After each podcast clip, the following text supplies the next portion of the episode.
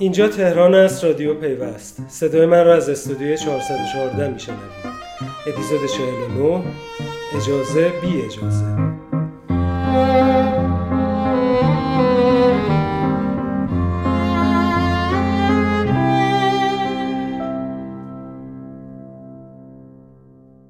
سلام.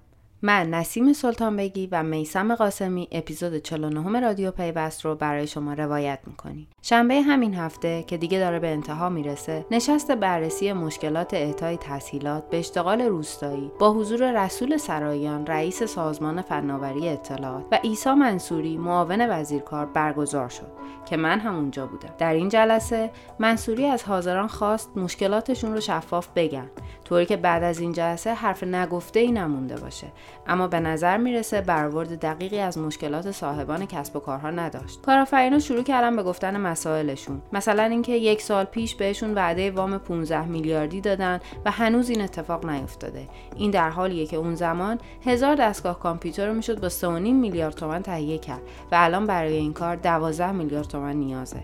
این شرکت ها از روند اجرایی وام دادن و مشکلاتی که پست بانک براشون درست کرده ناراضی بودن. صحبت های کارآفرینا به اینجا که رسید خبرنگاران حاضر در جلسه به بیرون هدایت شدن و بهشون گفته شد تصمیم مدیران ناگهان بر این شده که این جلسه محرمانه باشه.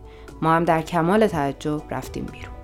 جالب این روز خبرنگار که میشه مدیران دولتی از خبرنگارها با صفتهایی مثل چشم بیدار جامعه و وجدان آگاه و اینجور چیزا یاد می‌کنن اما سه روز بعدش خبرنگارا یهو نامحرم میشن و وسط جلسه مجبور میشن برن بیرون. و از اون جالبتر روند دریافت وامه که برای شرکت های کارآفرین یک سال طول می‌کشه و آخر سرم به جایی نمی‌رسه اما برای پیام ها به سرعت پرداخت میشه و تازه تقاضای اعداد خیلی بیشترم دارن. اما این اجازه گرفتن های وسط کار و اجازه باطل شدن ها فقط مختص ما نیست. این روزها همه درگیر مجوزن. مجوزهای مختلفی که به نظر می‌رسه تمومی ندارن. اگه یادتون باشه گفتیم که وزارت کشور لایحه آماده کرده که بر اساس اون تاکسی های اینترنتی علاوه بر همه مجوزهایی که تالا گرفتن باید از این به بعد از شهرداری ها هم مجوز فعالیت بگیرن. البته این لایحه فعلا در دولت و هنوز تایید نشده. این هفته اتحادیه کسب و کارهای مجازی با صدور بیانیه به این موضوع اعتراض کرد و یک نشست مطبوعاتی هم با حضور مدیران دو شرکت تپسی و اسنپ برگزار کرد. در این نشست رضا الفت نسب سخنگوی اتحادیه کسب و کارهای مجازی که از این اوضاع احوال ناراضی هم نبود، شایبه رقابت تاکسیرانی به عنوان زیر مجموعه شهرداری از بین رفتن مزیت رقابتی تاکسی های اینترنتی با دخالت در قیمت گذاری و مقایرت با فرایند تسهیل صدور مجوز و محیط کسب و کار رو از جمله دلایل مخالفت اتحادیه با نظارت شهرداری بر شرکت های خدمات جابجایی هوشمند خواند. میلاد منشیپور مدیرعامل تپسی هم با مرور مشکلاتی که برای این شرکت در گذشته ایجاد شده گفت هر قانونی هر مجوزی هر بندی که بیا قیمت گذاری رو تغییر بدهد بیاد استفاده از خودروهای شخصی رو محدودیت درش بذاره بیاد محدود کردن در رشد بذاره مدل business ی و مدل کسب و کار ما رو تغییر میده وقتی مدل کسب کار ما تغییر پیدا کنه دیگه نمی‌تونیم سرویس بدیم نه به مسافر نه به راننده با اون کیفیت و با اون قیمتی که می‌تونستیم. و این داستانی که ما الان وارد شدیم و مسیری داریم در همون راستاست توی بحثی که الان وجود داره بحث قانون ما آقای الفت مثلا رو کردیم گفتم با نظارت به هیچ وجه مخالفت وجود نداره. چیزی که استقبال نمی‌کنیم و باش مخالفت می‌کنیم بحث گرفتن مجوز و زیر نظر شهرداری ها بودن. چون شهرداری از روز اول و تا به امروز نشون دادن که نگاه رقابتی نسبت به تاکسی های آنلاین یا نسبت به پلتفرم‌های شبیه منشیپور تاکید کرد که اگه مشکل شهرداری بحث عوارضه با در نظر گرفتن منطق اقتصادی می‌تونه عوارضی رو تعیین کنه که ما هم قبول کنیم. اما جوبین علاقه بند نایب رئیس هیئت مدیره اسنپ گفت که رانندگان و شرکت ها باید در ازای این عوارض خدماتی هم دریافت کنند. تو خیلی از شهرها این قضیه برمیگرده به ما جلسات متعددی که داشتیم آخر سر به این نتیجه رسیدیم که میگن آقا شما فقط یه پولی دیگه هر کار خواستیم بکنیم بکنیم. این نتیجهش چی خواهد شد؟ نتیجهش این خواهد شد که اون افزایش شدید قیمت و یا اینکه به قول آقای مجبور شرکت های ما رو اصلا کلا فلج بکنه. خب اون رو هم باز ما این آمادگی رو داریم که در صورتی که عدد ارقام معقولی باشه و در مقابلش ما بدونیم چی داریم می‌گیریم. یعنی اینم باز خیلی مهمه. یعنی فرض بکنید که اگر توی اون شهر خاص محدوده تر ترافیک وجود داره اگر که اون سهمی باید پرداخت بشه باید در مقابلشون محدوده تر ترافیک هم برای راننده های ما هم باز بشه.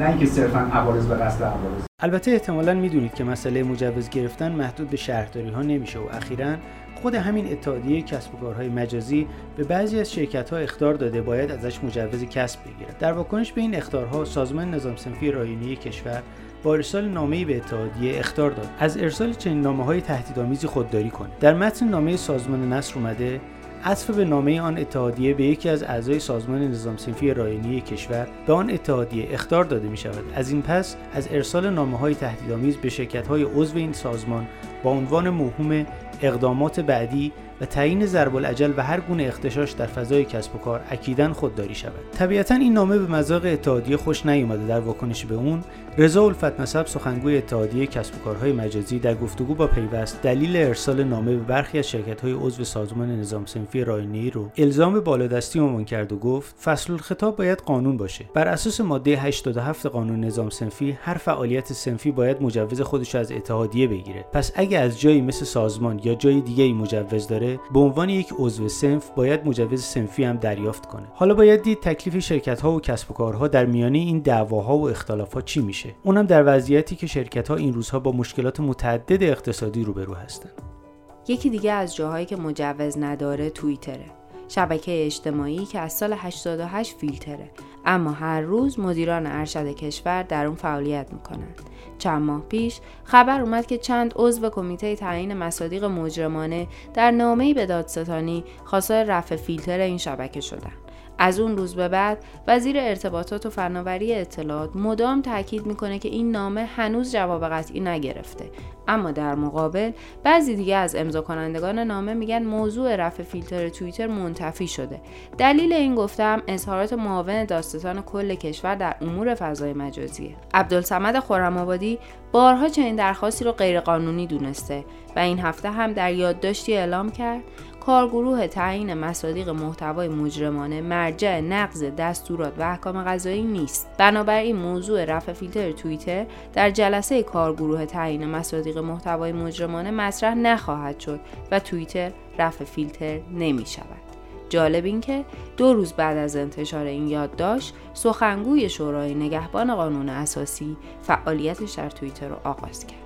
اما واکنش نهایی به این موضوع رو روز چهارشنبه دادستان کل کشور نشون داد. به گزارش خبرگزاری ایسنا حجت الاسلام و المسلمین محمد منتظری گفت وقتی بعضی از این شبکه ها رو در کارگروه مصادیق مجرمانه میبندیم و فیلتر می‌کنیم می‌بینیم بعضی از آقایون صداشون بلند میشه و شیش وزیر به من نامه می‌نویسن و می‌خوان که جلسه بذاریم تا رفع فیلتر کنیم که من نرفتم زیرا می‌بینم در اینجا شریک در جرم خواهم شد. البته دادستان کل کشور درباره اینکه آیا فعالیت در این شبکه هم شراکت در جرم محسوب میشه یا نه چیزی نگفت. که احتمالا نمیشه چون در این صورت تعداد زیادی از مسئولان ارشد کشور نمایندگان مجلس و حتی سخنگوی شورای نگهبان خود ما و چه بس و شما که دارین این رادیو رو گوش میدین هم شریک جرم میشیم.